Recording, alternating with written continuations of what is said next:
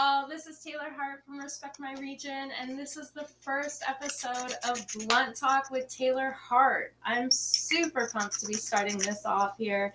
Um, I am wanted to do something like this for a long time because I usually do a bunch of interviews where I just roll up a blunt and smoke weed with people, and the conversation just kind of goes from there.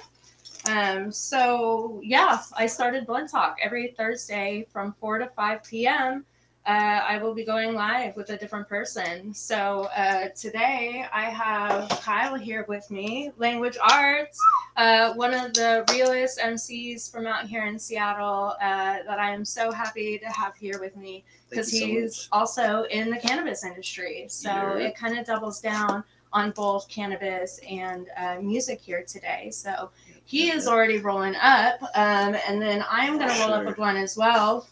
Uh, the first part of this series will be me rolling up a blunt and reviewing a different strain from a different farm every week. Um, so this week I'm starting off with Fire Bros. They have the Glove, um, which is a Gary Payton Kelly Sunset cross. It's the uh, number 20 pheno, so fittingly they named it the Glove. Uh, Fire Bros does a lot of like pop culture references and like I don't know different like fun things in their strain names. Uh, so sure. it's one of my favorites. I've been smoking on them since like 2014. So um, I am a huge fan of theirs. So I'm stoked on that. Uh, what are you rolling up? Uh, I'm rolling up some cookie shit. Shout out to my dog over at the Thunder Chief. You know what I'm saying? I gotta keep it farm to table, so I'm smoking some uh, some 2090 shit right now. Ooh, 2090 Yeah. 2022. It Yeah. is the beginning of 2022. Uh, I gotta show you guys these nugs because they just look really, really nice. It's kind of a little oversaturated with the uh, light here, but uh, these buds look really nice. It has a really faint smell to it when I open it up. It doesn't. I don't get like a big whiff of of anything. And honestly, it doesn't have much much to it. Yeah. Yeah, there's not a lot of smell to this, but uh, I don't know if you want to peek that. let me see that. But hopefully, when I break it down, it'll Mm. have a little bit more, yeah, we'll see. a little bit more to it. That Gary Kelly? Okay, Yeah. interesting. Uh, Just so, something interesting. so one thing that came up the other day when I was at work was uh, the question of how do you define what a blunt is? Oh, uh, I mean, I think it's pretty easily defined as anything that's wrapped in a tobacco wrap, uh, or I guess nowadays they have like the the non the hemp style blunts. But I guess basically, if the stick is brown, that qualifies for a blunt, right?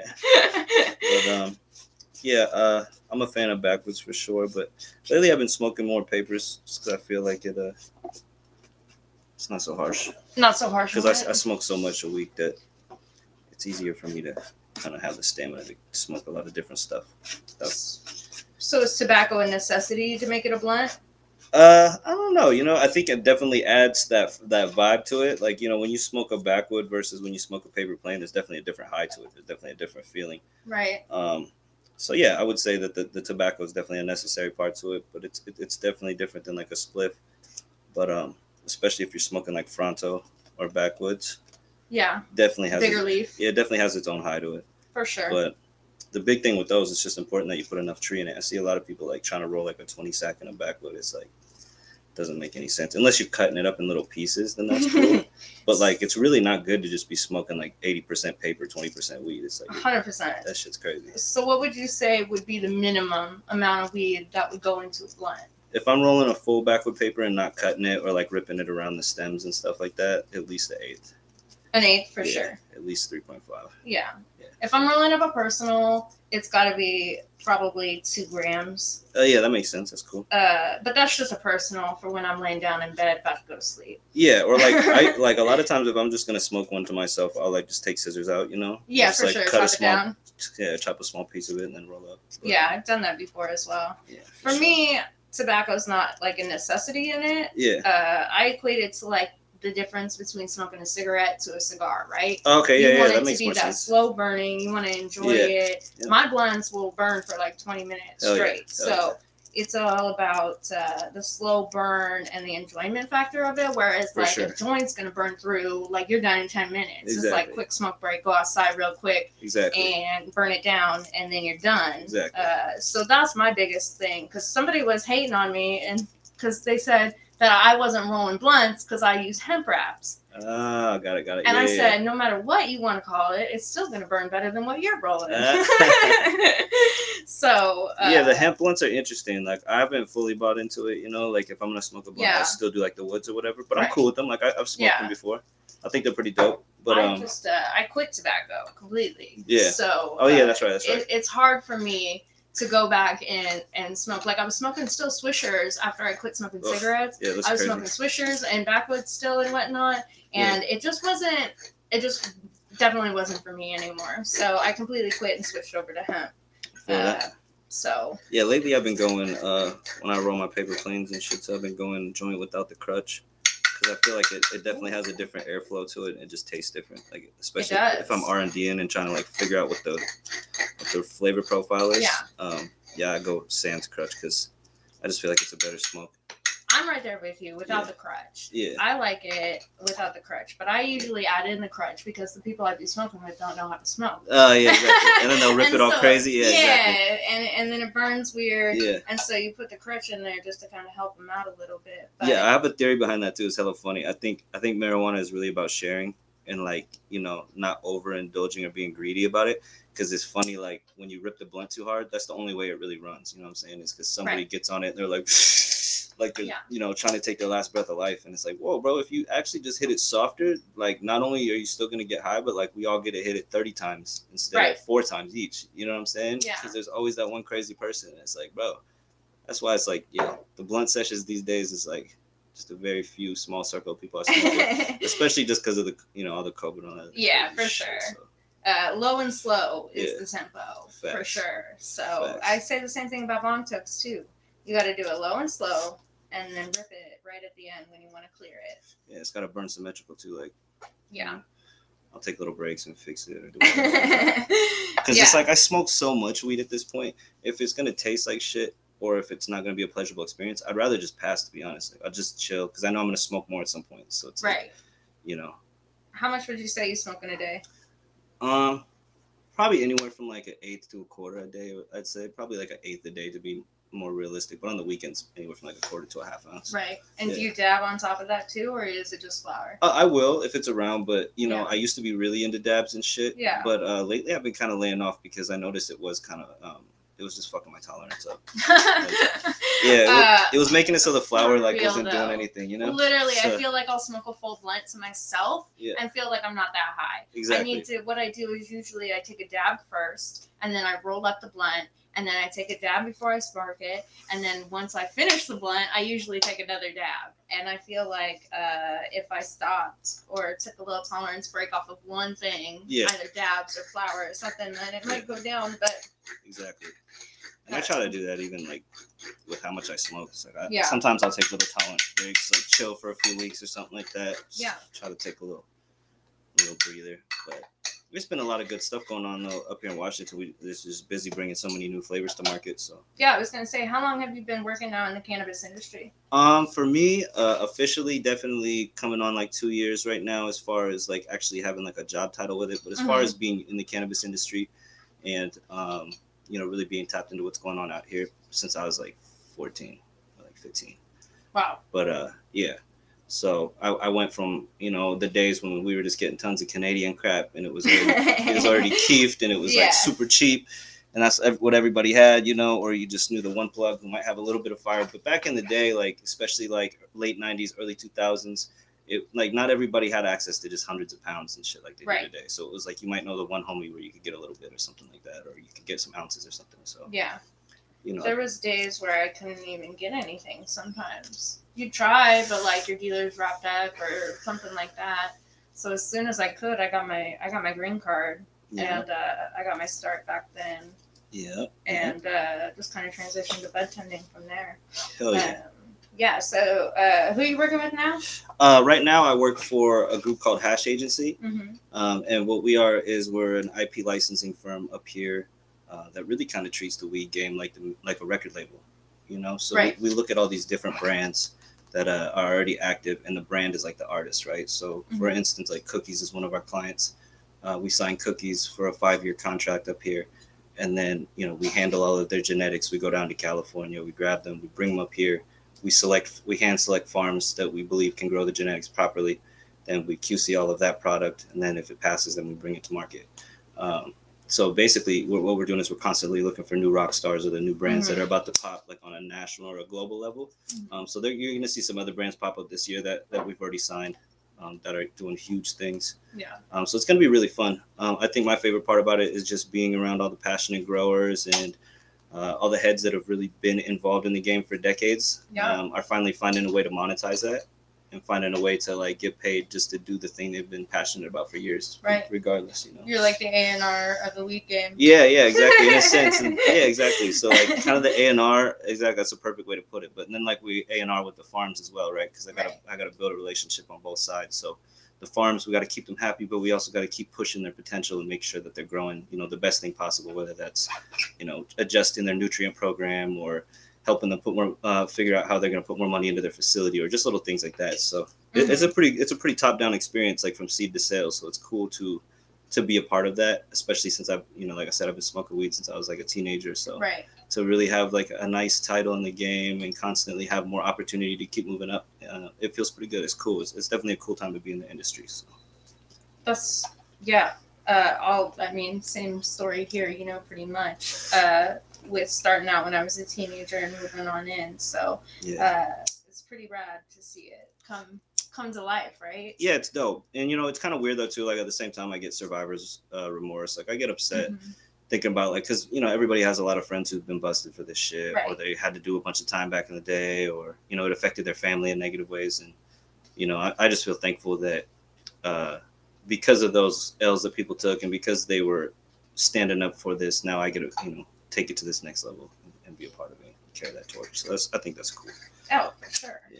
Rewarding. yeah Uh, so what's your uh, what's one of your favorite things on the market right now? Like, what's your favorite thing? uh, one of my favorite brand or favorite- strain or yeah one of my favorite strains right now is the bernie hana butter for sure um, that's from thunder chief i brought that we'll roll some of that up too I was gonna say I, I Yeah. don't think I've ever tried that. yeah so that that one is going for sure um i'm a big fan of backpack boys i like what they're Uh-huh. doing in the game um, they got all those gelatos unlocked and they just got a bunch of crazy unique flavors Yeah. and their marketing is is top tier you know it's it's crazy how much it costs down in california to smoke you know For real it's though. like an eighth of fire is basically like a hundred dollars A hundred percent. Yeah. so kids that are like in their 20s and shit like that coming in spending almost a thousand dollars at a time you know just buying like six seven eights it's like damn and, and they're just running it up all day like every time I, I pop into backpack boys the store's full so i'm not really Nice. impressed with the, the way they're doing uh la traffic is super fire right now their stuff is Mhm. hot uh zushi is super hot there's a couple couple brands that are really doing some cool stuff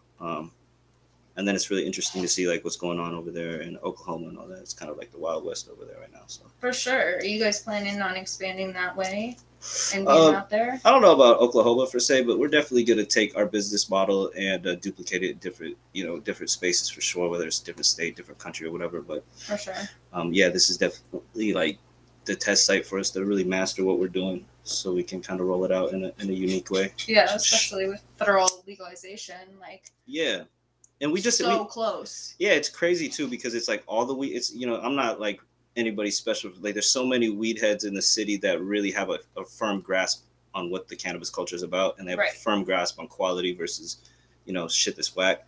So that being said, it's like we have a head start. And I think a lot of people get short sighted and they feel like they're Mhm. being left out of what's going on up here. But like it, it's been saturated up here for a long time. You know what I'm saying? And there's a lot of states that haven't even legalized yet. So if you are a master of your craft or or there's some area in the industry where you have expertise it's like you can still monetize that if you think about going to these other markets so that's you know that's kind of where my head's at right now it's just Yeah. um, how i can duplicate what i'm doing here and do it in other places I mean, that's going to be the name of the game here coming up. Is all you see all of these brands like there's like some of the bigger tier farms and whatnot that are really like dialing in everything right now, and Absolutely. you're starting to see them to where their product is the same batch after batch after batch. Every harvest, you, you know exactly what to expect from those certain strains, Yeah. and that's going to be super important going into you know uh, federal legalization and having it across the states. Oh, absolutely. I mean, you know, we already saw when it went from medical direct, like the Mm-hmm. quality of what was available in stores went from like oh, way up here to like, oof. totally. and it's like, you know, that's one of the things I'm really happy to partake in is really just to challenge uh, what the what the bar is out here because it's crazy because with how many people that are talented about cannabis and understand it, Mhm. uh, it's surprising to me how much shitty weed is in the stores.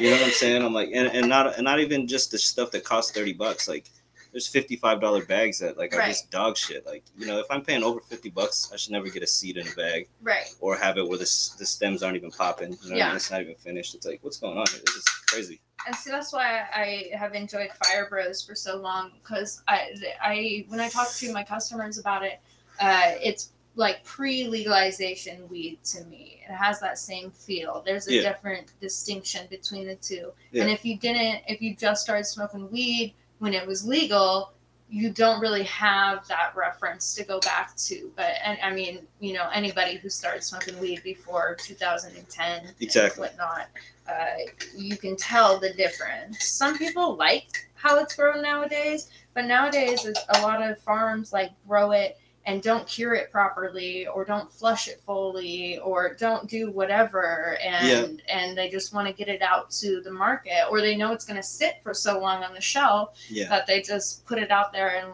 wet and It's- let it cure It's in generally greed or laziness Uh-huh. or a combination of both. Like those are the two killers of most of the farms that I visited. It's like right either they're, they're too lazy to like actually invest more time and money into the spot and get it where it needs to be or they're just greedy and they just don't do the full process. Like instead of curing 14 days they'll just pull it at you know day 10 and they're like oh we got to get it out of here. We need to Yeah. check. And it's like eh that's cool. Like you'll get paid faster but you're going to get paid Right. less yeah. and that's going to run out faster. So yeah. um because the game is changing you know and i think people in washington forget that. Like it's a blessing that we get to smoke the top top shelf shit for 58 55 bucks. And, and yeah Right. that sounds like a lot but got to realize the rest of the country people are smoking that same shit for a hundred dollars a bag exactly you know what i'm yeah. saying so we it's got like good out here. Yeah. honestly, you Yeah. get top tier stuff.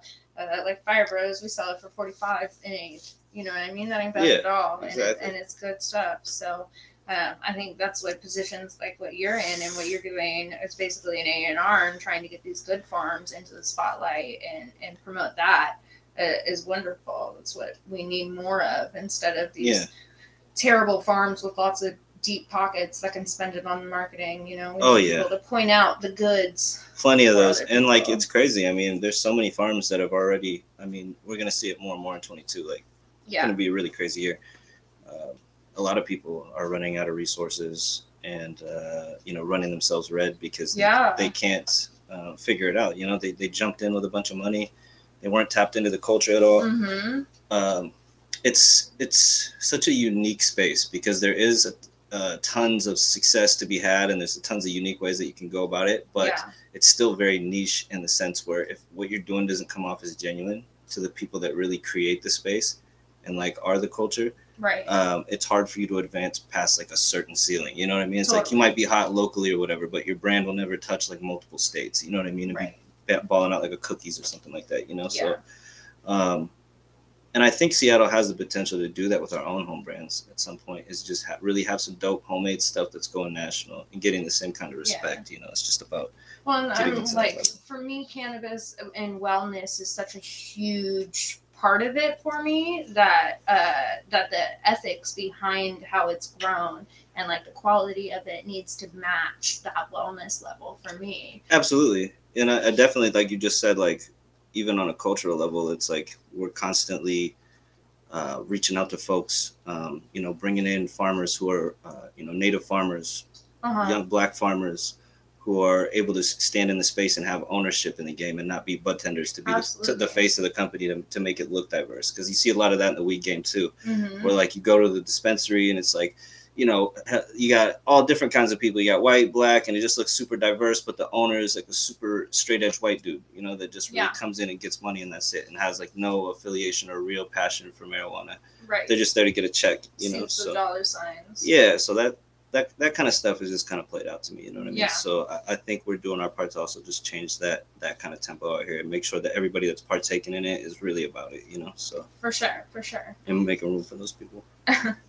Uh, so, uh, as far as 2022 goes uh, with you and music, Yo, is there anything on the horizon? Do you have Oh, yeah. anything planned? What you been up to? For the last sure. uh, was Symmetry the last thing that you dropped. yeah, I haven't dropped Yeah. anything for a couple years. So Symmetry was my last joint. Yeah, Uh, and that was a collab with Def D. Yeah, yeah, that was an EP with Dom, and uh, so good. that was a great time, man. Thank you. That's dope.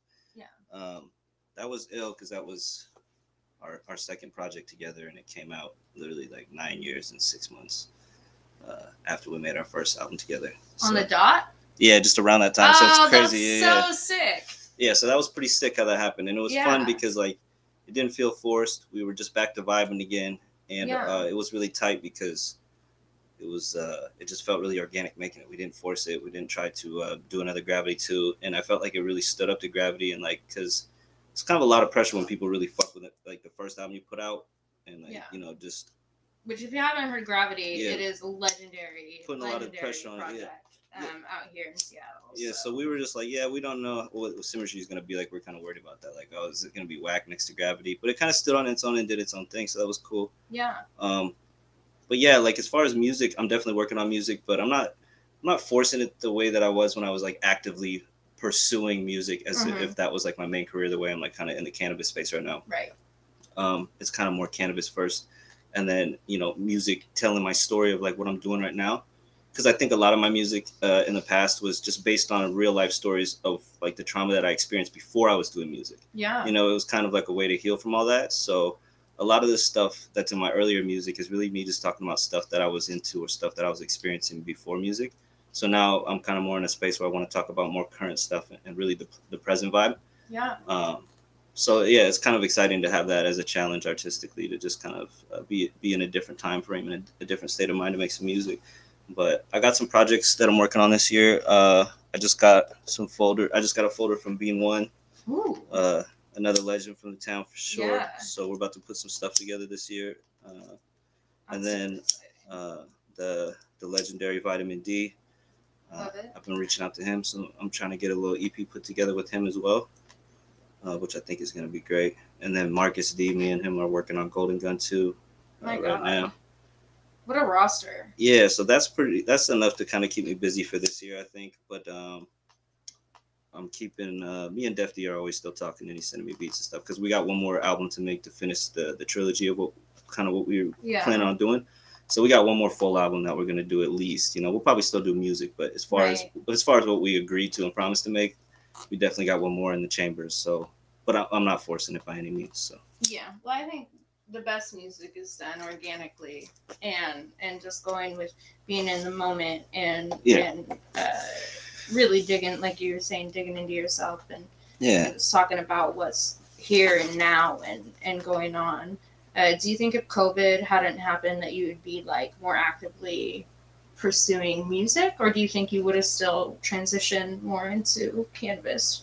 you know that's a good question to be honest with you because if this opportunity arose, I probably still would have took it. To be honest with you, Mm-hmm. but yeah, I could see myself still being more vested in music in the sense of like maybe I'd be doing trying to do touring or Yeah, do actively be in front of people in real time and like doing Yeah. shows and stuff like that. But uh who knows? I mean, yeah, I guess so. I think COVID has changed so much. Like life Totally. life is really so different from it. yeah, Um and you know, full disclosure, I actually did catch COVID in the summer. Um and I, I got it really bad. Like I, I felt like I really felt like I almost died from that shit. Like no cap. Like that shit Oh was crazy. Yeah. I was sick for like two months. wow. took me a long time. And like even to this day, like Still I've- dealing with some stuff. I just feel like my my stamina is not the same as it used to be. Like, Yeah. Yeah, I just feel like I get tired and winded or quicker. So, but it was a scary experience overall. Like, I had a fever for like 15 days straight. You know. oh my god. Yeah, I was bugging out. like a high fever, or yeah, like a like a buck two, like 102, 103. oh my god. So yeah, I was I was in a bad space, and it was during the heat wave, so it was it was super. So you're super, super. Yeah, it was fucked off. So I was miserable. I was in Bellevue just hiding out in this hotel and shit, trying to stay cool, but it was fucked up. oh, that's smart. Yeah. Okay, so what I sidetrack that sucks. First of all, uh, sidetrack. What I hate about hemp wraps though is Hmm. that they never want to seal. Yeah. See, that's a bummer. Yeah. Yeah. And so this guy, And I feel like they do burn a little faster than the tobacco wraps. a for little bit, yeah, for Yeah. sure. This guy is just not wanting to uh, seal for me, so I'm making it happen. making it happen over here. But Nice. goddamn, uh, I feel like I had COVID uh, before the world shut down. Dude, a lot of the homies Like, say that they felt like they got February, it before it was right like on? TV and shit. Yeah. Yeah, because I mean, as soon as it came out, I was like, oh, damn. You mean the way that I was feeling like two weeks ago? Yeah, yeah, like the way my throat's been for like four months. Oh, Uh-huh. okay, bet. Yeah, it's crazy. Sick. Yeah, literally sick. So, yeah, I that's crazy. I'm happy that you're here and Thank you're you. good now. Yeah, man. 2021 was Yeah. a rough one. It was rough, dude. Like it's Yeah, crazy. it I'm was just th- long. yeah, I'm thankful and happy to just be energized and fucking like motivated. But yeah, no cap. It, it was rough, and I like I totally understand if it was rough for other people because it was uh it was just different. I just had weird random shit happening to me out of nowhere. It was such a weird random year in that way. And I don't know if I was bringing that energy to myself by being so scared of everything that was going on or whatever, but it was definitely one of the more challenging years that I can remember. I think it was collectively a bad year for the for the world. Yeah. With so much stuff going on that everybody like if, if you weren't affected by this, I, I worry about like your mental state because For if you're sure. in like some sort of state of disillusion Yeah. that all of this stuff is happening. I mean, like our society is crumbling at, Yeah. the, at this moment. So- Exactly. That that's dude, that's what I'm saying. And that's, where I, think, cannabis can really help too. Well, and I, I think that's where I get some of my my lack of like inspiration to be super urgent to make art right now Right. because I feel like the way art is, especially in rap, like I can't stress this enough. The weirdest shit about rap to me is the way we age out artists and the way we like consume the music like it's fast food. It's like, oh, Yes. the album, bump it on Friday, tweet about it a few times, Yeah. boom, I want a new EP, I want a new album, blah, blah, blah. Yeah. It's like when I was growing up with music, you would bump the same album for like a year, two, three years, Over and, read the liner notes like 50 and times. Mhm. and uh, really just soak in the music on a different different way of listening to it than pre-internet you know it was like Yeah. different listening to records and cassettes and stuff like that and even cds Yeah. um but now the way rap is consumed it's so fast food like and then not only that we get rid of our our legends instead of celebrating them like staying alive and uh Mhm. you know still trying to do art uh, older into their age because you look at rock for instance you know what i'm saying it's like grateful dead they performed together for like something like 51 years Crazy. you know what i mean Yeah. and they were celebrated the entire time even Right. look at like Foo, Foo Fighters can still pull up right now and have just Right. 20,000 people freaking out. You know, it's Right. like uh, in rock, they just celebrate their legends forever. You know what I'm saying? They, don't- they don't have such fickle fans where they're like, oh, I fuck with you today, but then you got in beef on the internet with somebody, so I don't fuck Yeah. with you now. And it's like, that shit is so weird to me about rap because I'm like, yo, this is the only genre that does that shit. And I don't know if it's because it's more pop driven now and there's just much more money on the line or whatever, but I think that is one part of the game that's super whack to me is that um, you see a lot of fair weather fans that just be bouncing around to whatever shit is hot. You know what Yeah. I'm saying? Well, and they're promoting people as rappers who aren't even rappers. Like the biggest Yeah, one to yeah. me, like everybody was like, "Oh, Post Malone's such a good rapper," and I'm like, he's not a rapper. He sure he had some like rap things that he did, but like he's like a, a pop rock Yeah, artist, and Yeah, yeah. unfortunately, rapping and hip hop elements are like mainstream pop right now. right, So, right. but he's not a, a rapper and and that stuff like that like really bothers me right now is that people are just on that train Right. Well, and to I, be on that train and I, yeah, and I, I mean, I think a lot of that too is confusing because I think knowing about where the music comes from and respecting that as well is also just super important. You know, 100% um, at the end of the day, uh, we're all partaking in black music. Yeah. You know, and I think that part gets swept under the rug, or people don't want to like talk about that because it's uncomfortable, or Mhm. it's a you know it's something they don't want to um, you know have to have to talk about but you know it's just it's weird to me how people like avoid that you know it's like they Right. try to rep all this other shit Mhm. doing all this other shit that has nothing to do with like what the actual roots are of the music when it like why it was invented why why did they even make Right. the music this way yeah you know it started as a way for people to make music who couldn't afford instruments you know the people that had that heart and soul but just Mhm. were out there in the streets really living that life. Um, so it's yeah, it's interesting to see where rap is nowadays. It's definitely like a lot of buffoonery and shit. And there's a lot of real shit. That, don't get me wrong. You just got to Yeah. dig harder for it. Like so, it's you know there's still a lot of great music. So it's Yeah. not like we're in this space where there's no good music coming out. There's still fire shit coming out all the time, but you got to just dig harder. Yeah. I think the only thing that's disheartening for me is just like as an artist, it's hard to uh, wade in the waters with all the goofy shit Mhm. and try to find a unique way to be polarizing um, without doing something that's out of character, you know? Because it's like for me, I just want to put music out. Like I, I'll never do some weird dance or like wear some weird type of outfit just to spark a conversation or, or like make, Right. make the music more appealing. I want the music to do that, you know? So it's like I've never been about like just doing wild ass shit just to like get a reaction from the fans or just to get more fans in general. You know, I think that's Yeah. like a, a weird approach to the music. you got to be true to yourself. There's no, I've, and I'm, I'm a lot similar to you in that aspect that I just don't, I don't want to do things because that's what's trendy and that's what's getting the views and that's, you know, the way it is right now to be popular is to do all of those things, right? Yeah. That's not necessary. That's why I live in the underground. Well, and that's the other thing too is like I don't even blame popular music because it's like I grew up. My first artist that I idolized, you know, in 1989 was Michael Jackson. He was the Mm-hmm. Right. biggest pop star on earth. 100%. But the difference was is like he put his whole soul into that experience. So it's like when you see him dance and you listen to him sing, you know that that skill level and what he's adding to it is just a once in a lifetime thing. Like you know Right. it's something so special and it's just like okay, that's what it is. But nowadays you have to like it's like an interview. You know when you listen to a Mhm. song, you don't know if it's gonna be heat or not. You know what I'm saying? Unless you really fuck with that artist like that yeah. it's like a grab bag. But uh, with the with the popular music though, it's funny. Like everybody thinks pop music is like a bad thing, but I think there's tons of pop music that that hits. You know, Yeah. it's that's not the problem. The problem is people going that pop route, but just making like some B grade shit of something that already exists. You know what I'm Mhm. saying? When they could just make something original and, and just be themselves. You know what I mean? I think that's when we get the, the hardest shit. Like Mhm. I was just saying the other day, I wish like, um, you know, honestly, I wish like a lot of these mediocre dudes who are just doing mediocre rap would just focus more on doing a different genre that suits them better. You know what I'm saying? Like a lot of these dudes are doing more rock shit anyways.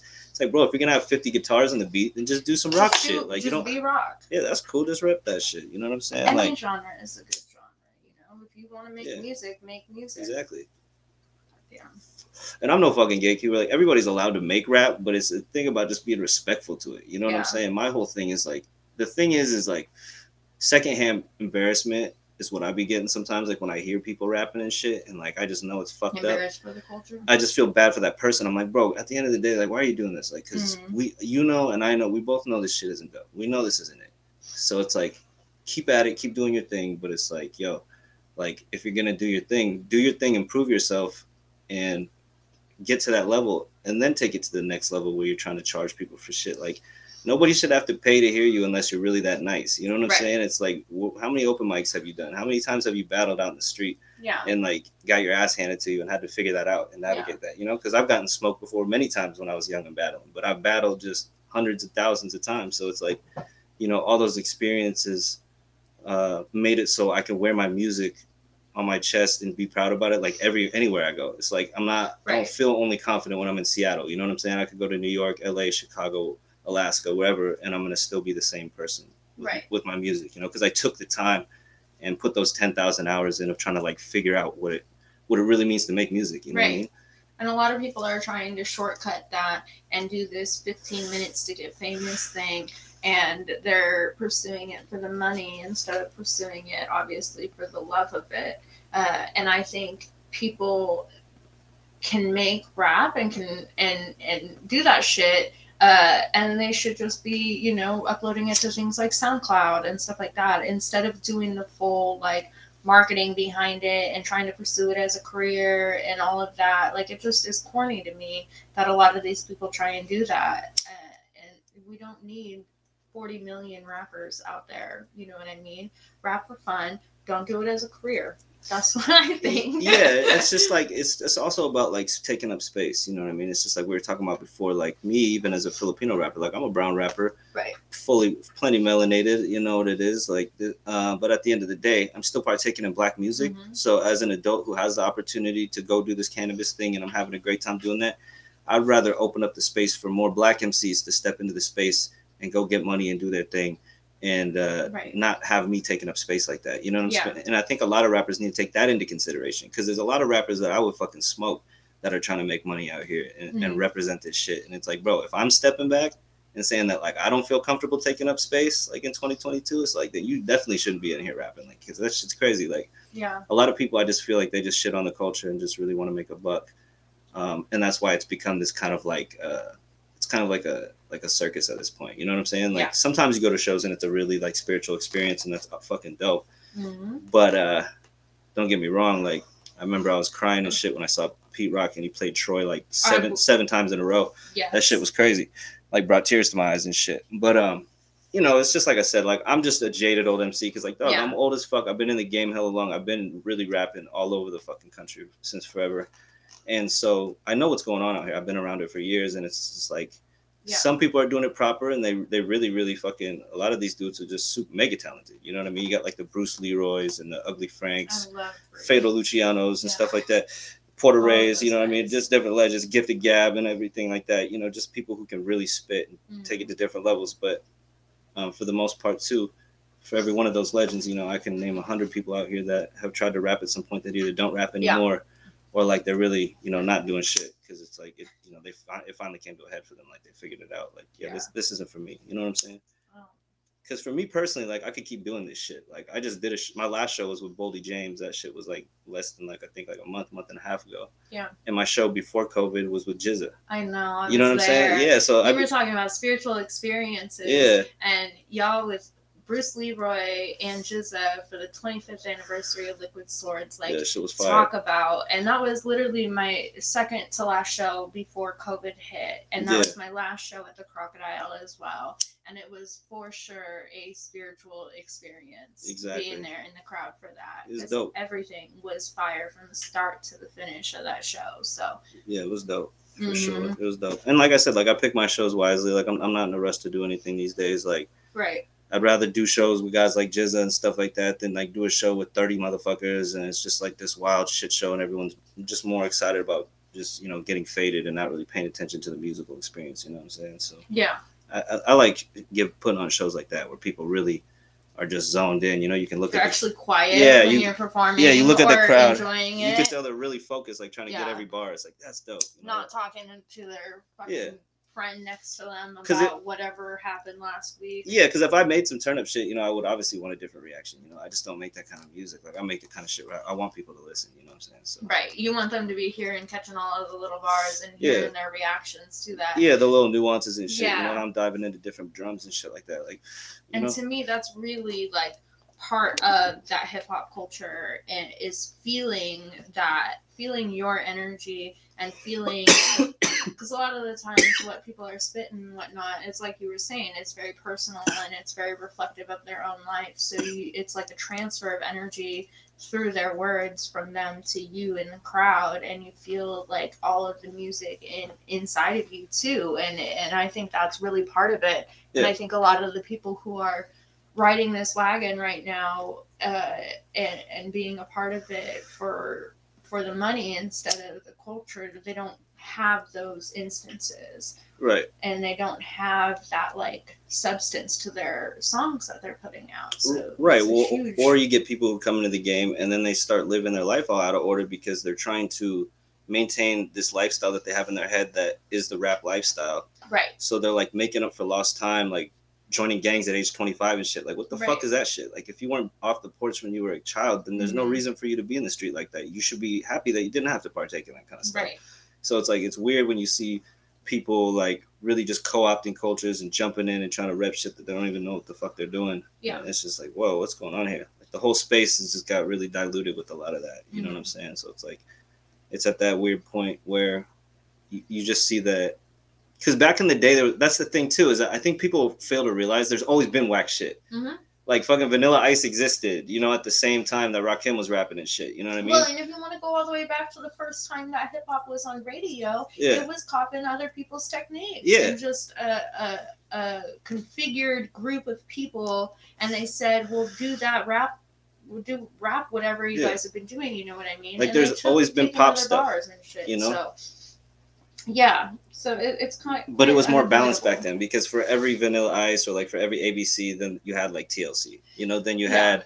Uh, you know Tupac, and you had you know even on the underground you had like hieroglyphics and Dan Mm-hmm. the Automator and Prince Paul, and uh, you know, J Dilla and all this Right. stuff. So like the bar was so much higher back then. You, You know also what I mean? didn't have instant access. Yeah. And you didn't have the internet to where like if something happens on TikTok or you know something goes somebody freestyles on Twitter or something like it can be spread throughout the entire world in a matter of moments Yeah. it- with the right eyes on it. And so that's where everybody like tries to act like that and mimic that instead of being their original self. Whereas back in the day you didn't really like you could see but it was only within your hyper local area uh, you could see what was going on you know what i mean and the random things in magazines or whatever so it's a little bit different now with the internet game and i'm hoping like the soundcloud era was like a huge example of that and i Yeah. i can start seeing us shifting out of that and shifting back into more of an original space hopefully Yeah. um it's starting because people are starting to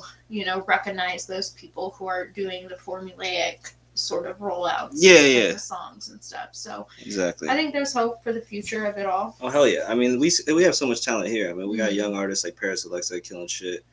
Um, you know, we got a bunch of artists here who are young and, and really doing the thing, and Yeah. we even got a lot of vets out here who are still repping. So oh for sure Yeah, there's a lot of people still yeah, there's here. there's a lot of dope stuff going on. Um, it just needs to be said though. Like I, I think there's a certain level of honesty to just like admit when shit is not where it could or should be, and it's Mhm. not a bad thing. You know what I'm saying? It's not like it makes that specific artist a shitty human being. You know what I'm saying? It's like, oh, it's not like you're a bad person, but it's like, yo, you are taking up space though. Yeah. And you're not super talented at what you're doing right now. So you might be in the future if you practice, but as it stands right now, that shit's not real. And it's like it's okay to say these things to people like i just hate this whole like cancel culture and this whole j- like hater generation thing like Yeah. where if you say anything that's like remotely sounding negative or if it sounds like something that not everybody else is in agreement with right. then you're automatically called a hater. It's just like oh you're you're tripping. yeah that, that's how you get better you know? It's Mhm. like when you listen to the harlem renaissance and you listen to all those artists talk about how hard they were on each other back then with their Yeah. writing it's like that's how they made those legendary pieces of writing that we still study today because Right. they were mega tough on each other and they were like yo we're gonna get this figured out like no that's not hot like straight up telling each other like talking to langston hughes being like no that's Yeah. not the one you gotta redo Right. that shit you know what i'm saying and it's like that's crazy you know so I think we need more of that. We need more friends that can be honest with each other, and Yeah. you don't gotta down your homies or be negative about it. But like, dog, I've had people smoke my ass in battles. I've had people tell me, "Oh, you should do this a little bit more. Maybe you should not do that." yeah You know, tons of times in my life, and it's like you don't have to listen to like like I said, you can eat the meat and leave the bone. You don't have to uh, take Right. every bit of advice that everybody gives you, but at the same token, um, there's just a certain level of honesty that it takes to really get your art to a high level because Yeah. you got to be honest with yourself. You got to know when your shit's weak. Like I remember when I first started rapping, I, like when Geo and Macklemore and them were popping, that's when I Mhm. really started trying to like actually like sell my music or not even sell it, more just like actually have mixtapes to give, like physical tapes to give to people, doing shows like that weren't open mics. Getting you know, that's kind of when I was making that transition, right? yeah Like not even really focused on paid gigs, just trying to get out there. But like Blue Scholars and Macklemore were already popping Mhm. and um, you know in that space i looked at those dudes like with so much awe because they were just creating a lane that wasn't there yet you know what i'm saying? They were uh, getting huge fans nationally and Yeah. uh, it was dope being underneath that you know what i'm saying? So at the time it felt mad competitive. Yeah. And uh, people were going super hard just in a different way you know what i'm saying? People were battling all the time in the city and it was just a different energy to be a rapper back then like you really had to back that shit up. People were constantly trying to test that you know? Yeah. And not so much nowadays Yeah, yeah, it's definitely the last part of it unless you're doing like URL shit where like you're not even making songs. Some of them are, but a lot of those those battle guys are making music now. But Mhm. yeah, like I like battle rap though because like in general, I always look at rap as a competitive sport. You know what I'm saying? Like Yeah. rap is a music genre for sure, but the art of MCing is definitely like some martial arts type shit. It's, def- Yeah. it's definitely a, a a competition for sure. yeah big shout out to uh the homie patron Yeah, for sure. um i co-hosted with him on fresh shoes with Yeah. him and z money exactly. Um, and uh, yeah, we talk about battle rap often. Um, Yeah. Because it, it really does take a bit of humility to be a part of that community and, and to get roasted from time to time. You Yeah. know what I mean? you So, got to. Yeah, got you to. have to. That's part of just being an artist in general, know? honestly. And even for me, like with my writing, sometimes like I write something out and it's just nowhere near at the level that I would want it to be or anything like that. And sometimes I write some whack shit too. Yeah, of And- course. and I, I still write whack shit all the time. You know what I mean? Yeah, but you have to, like you were saying, it's part of that ten thousand hours of part of practicing, doing it over and over and over again, and having. Until it's like breathing, you know. yeah, like hundred rap- percent. Rapping is really like breathing to me. Like I could chill on it for months and months at a time, and as soon as I get in a cipher, even if I just hear a beat and I'm freestyling, Yeah, I can I can always go there. Like I just have it's in me now. You know, I've done Yeah. enough of it that it's not going nowhere. You know.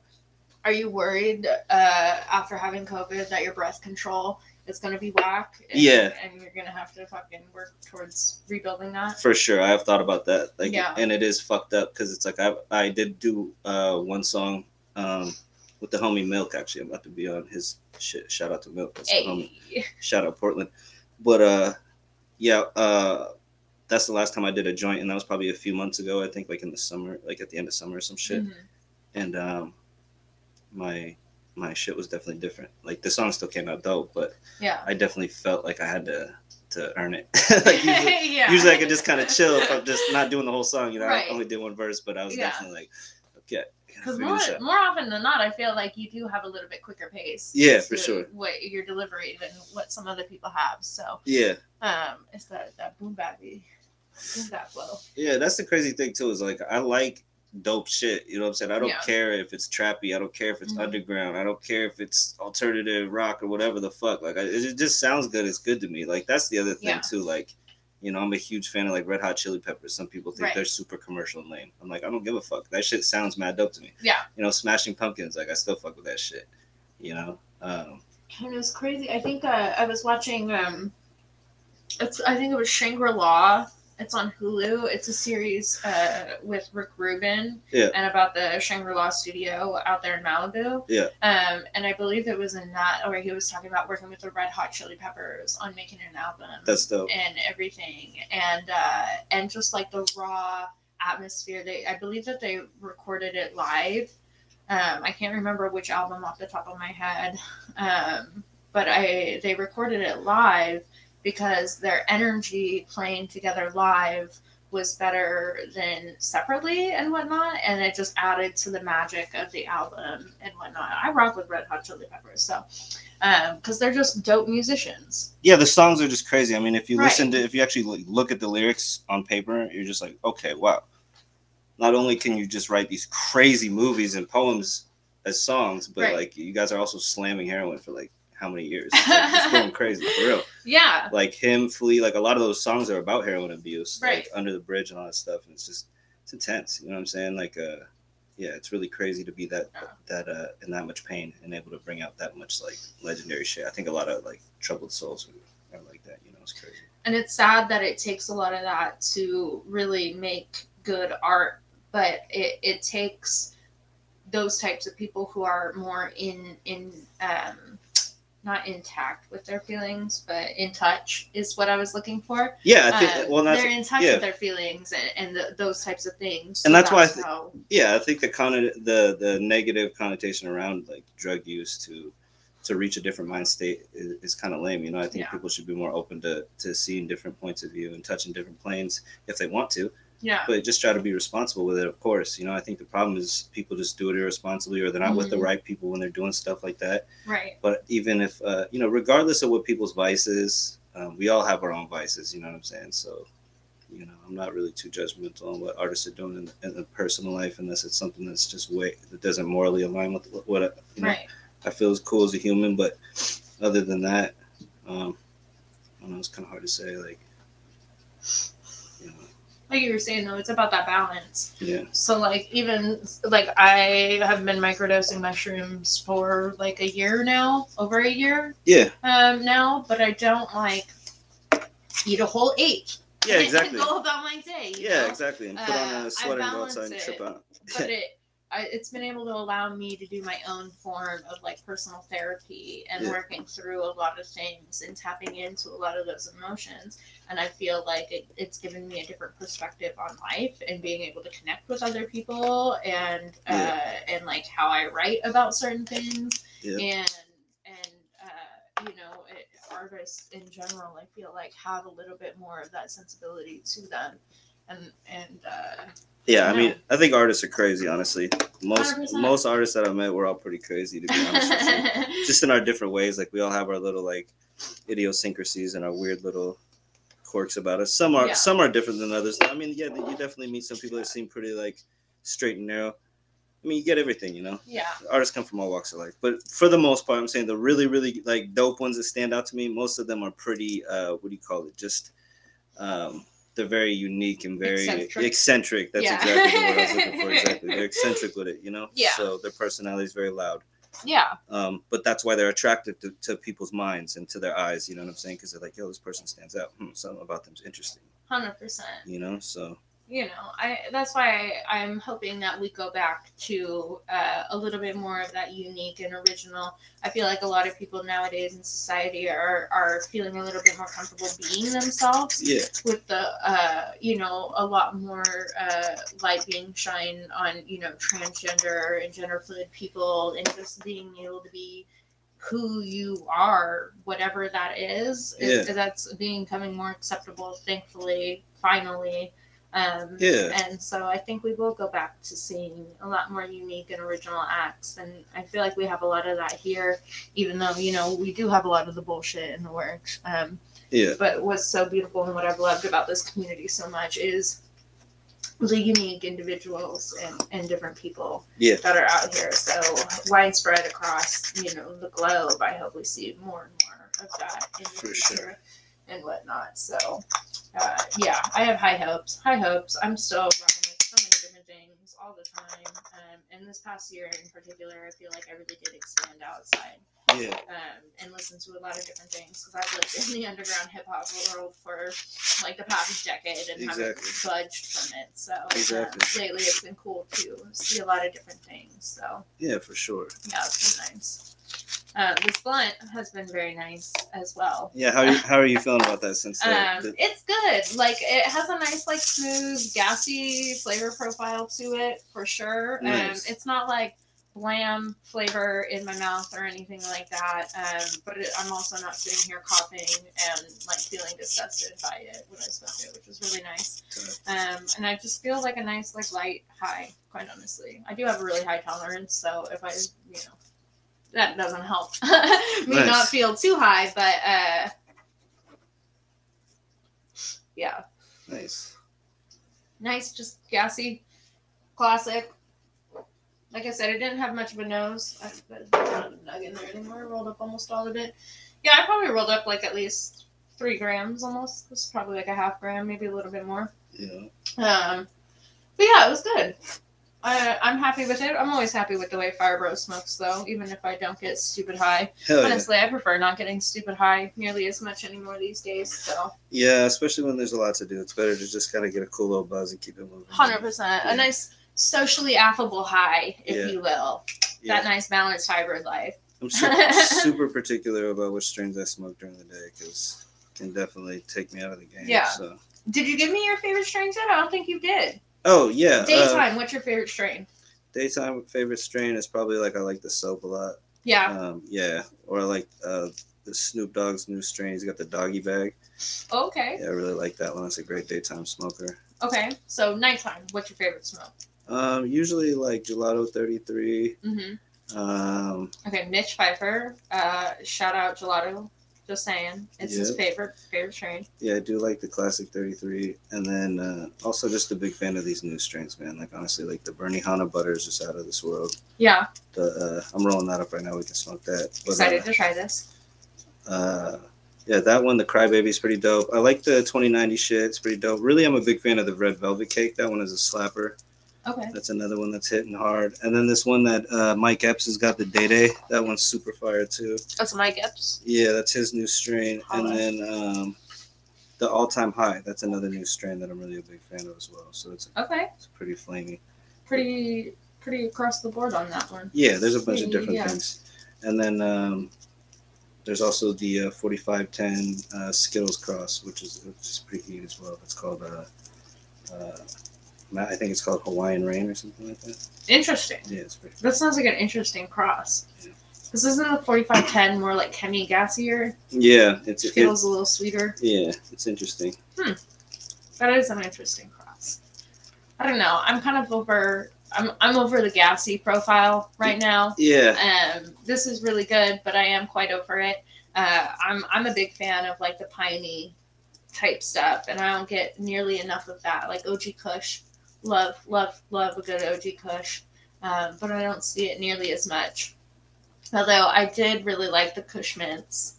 Kush Mints has been a really good one, and that I believe won the uh, strain of the year for 2021.